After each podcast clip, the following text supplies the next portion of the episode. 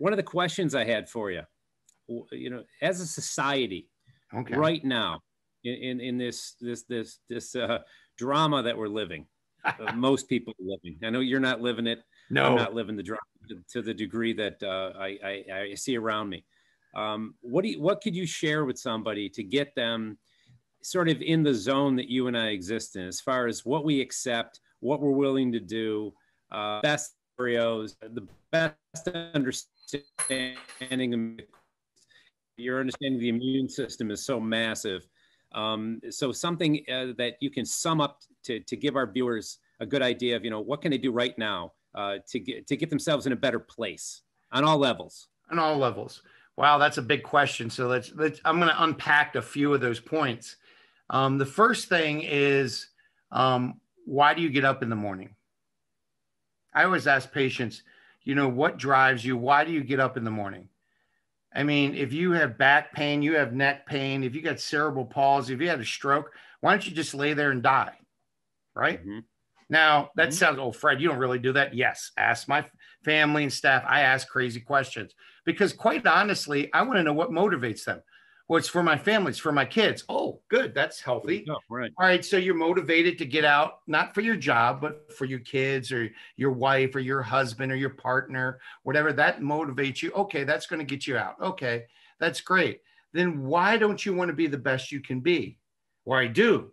When I said, who in your life around you tells you and shows you ways to be the best you can be? And they say, well, just you, Doctor Clary. Okay, I'm your coach, but you need more. So the first thing I tell everyone is, you know, check your friends. Sorry, check your friend circle. And that, and that may mean you have to cut invisible ties with your family. If your family's all COVID scared and they're wearing goggles and masks and they're driving alone in their car, I mean, you got to be careful with people like that. I always know when I'm driving the car who to avoid, because if I see someone driving alone in the car and they got a mask, goggles, and gloves on, I'm like, ah, I'm slowing down. Get away from them. They're going to cause an accident because they're they're afraid they're afraid of dying. Well, are you really living if you got all that stuff on? You're not even living in the first place. So get out of the way, you know. So I, I'm, you know, like I tell people in powerlifting, I hate to keep going back to yeah. that. But like I tell people in powerlifting, the first thing you need is a coach. Just like I did with you. I mean, you could have read on the internet or read a book on powerlifting or how to squat or whatever, but having someone come to you and say, hey, come here, let me show you how this is done. We're going to get you some results now. And having someone who's got a keen trained eye, a keen trained critical thinking mind around you all the time and questions you. You don't want yes people. That's where we have problems in government right now. Um, if you flip on any of the, the talking heads on the news, you know, there's so much B S out there. And people say, well, Fred, what do you think about that? And I go, there's too many yes men and women. There's people that just agree instead of saying, hey, is there a better way to do this? Did you really get into the other person's shoes? Before you do this procedure or impeach this person or vote this way or kick this person out, before you do any of that, is it best for the little guy? Is it best for the middle guy? Is it best for the big guy? You have to have critical thinking. What plays, if I was a football coach, who are we playing? Oh, I don't know who we're playing next week. I mean, you don't have a schedule? Where's your schedule? It's right here. I see a schedule. All right, you're playing, oh, Tampa Bay. Well, who are the players? I don't know. We'll do some research. Oh, okay. Oh, wow. Now, there's a big quarterback at Tampa Bay. How does he play? Go get the videos, do the research, read a book, and then pretty soon get around people who've played him. Ask the questions. What does he do? He changes everything. He's going to do pop, little pop flies and kill you because you're looking for the long bombs. And if you're looking for the long bombs, he'll do these. If you're looking for the short pop, pop passes, he'll switch and do the long bombs. How do you play him? Uh, you got to have a better defensive line. Oh, that's how they beat him before. Okay, maybe we'll try that. That takes effort. And you do that with life. When you look at your health and when someone says, oh, you know, wear this mask. And I'm, I'm not here to debate masks or not. That's not what it's for. But I always say, well, why? D- does it help? Do we have research? Well, that's what everyone else says to do. I don't care what they say. They've been, they've been incorrect over fifty-six times on of many things about this COVID. So, and I've been keeping track. So I'm like, okay, so what does that mean? Social distancing, does that work? What does that really help? Okay, what about my physical health? We're talking about defense. Can I, can I beat this thing?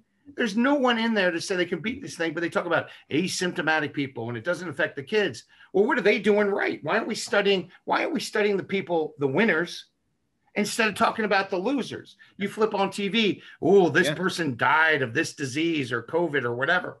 And I'm like, well, that's great. You know, it's horrible, but it's great. You, you're trying to study the death, but why don't you start the winners? I don't know, if I was in the N F L and trying to be a Super Bowl champion, I study the formula procedures of the Super Bowl winners. I study the winners. I don't go and study the losers. If I want, when I was a teenager, and this is before the internet, we had rotary phones. This would have been the eighties. There's a guy named Anthony Clark. He was a year older than me. He was uh, he was the strongest teenager in the world for a while. He's the first teenager to bench six hundred. You know, he squatted like eight hundred as a kid, and he was in uh, Houston, uh, Texas. And I was in, I was a freshman in college, and I'm like, damn, I, and I knew he worked out at, uh, he owned a Worlds. He was a young kid that owned a gym, just like I owned a Worlds gym, very young. So I'm like, called him up, and I'm like, dude, you know, this is Frank Clay. Oh, I remember you from Nationals. Yeah, yeah, yeah. You just squatted eight hundred. I saw it in Power from U S A Magazine. You had to wait months to get results back then. And I'm like, can I come train with you? So I had to pack up my car, drive all the way from Baltimore to Houston to learn fifteen minutes worth of tips. Now, of course, everyone's a biologist, an expert, an epidemiologist, because they go to the Google machine or they get on their laptop and someone told them this is an expert, or they watch a short YouTube. One thing you have to do is do the work yourself. You have to do the research, and you start with getting people around you that support success. And that may be getting a new spouse, or, and I'm not advocating go get divorced, but you're going to have to have that hard conversation. Honey, you know, this is what I believe. I'm going to change jobs. I'm going to get in shape. I'm going to lose one hundred pounds. And she'll go, oh, you've said that last year. You'll never do that. Well, you're not if you stay in that house. Mm. Well, honey, you know what? I'm going to move out to an apartment. And what do you mean? You getting separate? No, I'm going to get in shape, and I'm going to get people around me that support me. And once I get in shape, I'll come back, and then I'll help you. Mm. For Fred, that's pretty hard. Um, that's the only way it's going to work. And when you have those hard conversations, you know, I, I mean, I've had co- hard conversations with patients. I treat a lot of athletes, kids, five foot one. I know you like basketball. You ain't going to make the N B A. Sorry, you're not. Yeah. Or I talked to a kid who's six foot one and weighs one hundred fifty pounds. You're not going to make the N F L, kid. I, I weigh three thirty, and I'm, I'm six foot one. And, you know, you'd have to gain two hundred pounds just to be a decent offensive lineman, you know, and you just can't eat enough food. Um, you're not wired that way. Having truth around you, common sense, that's what you have to start doing. And a lot of us don't do that. A lot of us have yes people around us that just validate, oh, he's a bad professor. He's a bad teacher in school. Well, screw that. If they're a bad teacher, a bad professor, and I've had those, you know, I went and got a different book. I went and got mentors or people that helped me. I found that assistant lab, uh, you know, the lab assistant in organic chemistry who would sit down with me for an hour a week to show me some of the stuff that I didn't understand. I found a way to do it. You know, they always say it's the teacher's job to communicate, and that's true. But if they suck, it's the student's job to squeeze everything out of life. Every moment you have in that classroom, every moment you have, you should be squeezing it. And I've always had that life philosophy, and I try to give it to my patients, that why aren't you sque- squeezing everything you can out of life? And if you don't have people around you that think the same way, mm-hmm. you may want to start thinking about spending minor time with them. You want to spend major time with major people and minor time with minor people. And, and again, it's, oh, Fred, that's judgy. Why would you spend your time hanging out with a heroin addict unless you're trying to help them? You're sitting there and watching them do heroin. Well, Fred, I would never do that. What's the difference of someone watching a sitcom and not going to the gym? It's the same thing. It's intellectual heroin. They're just numbing themselves.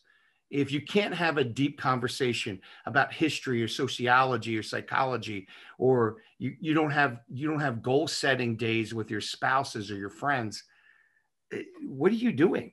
I mean, really, you're wasting your time. And it's okay, you know, if you want to be a sheep, go be a sheep. And that's what the problem is. You turn on T V, there's a lot of sheep, but you weren't designed for that. No. Every one of those people that were born that sit around and just watch Netflix, they were born with more inside. It's called D N A. We all have similar D N A. And if, if this person can do it, I will find the way that I can do it.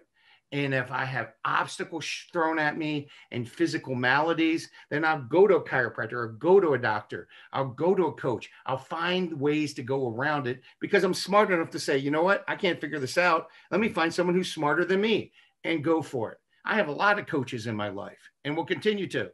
And when I outgrow that coach, you get someone stronger and smarter. You go to the next one.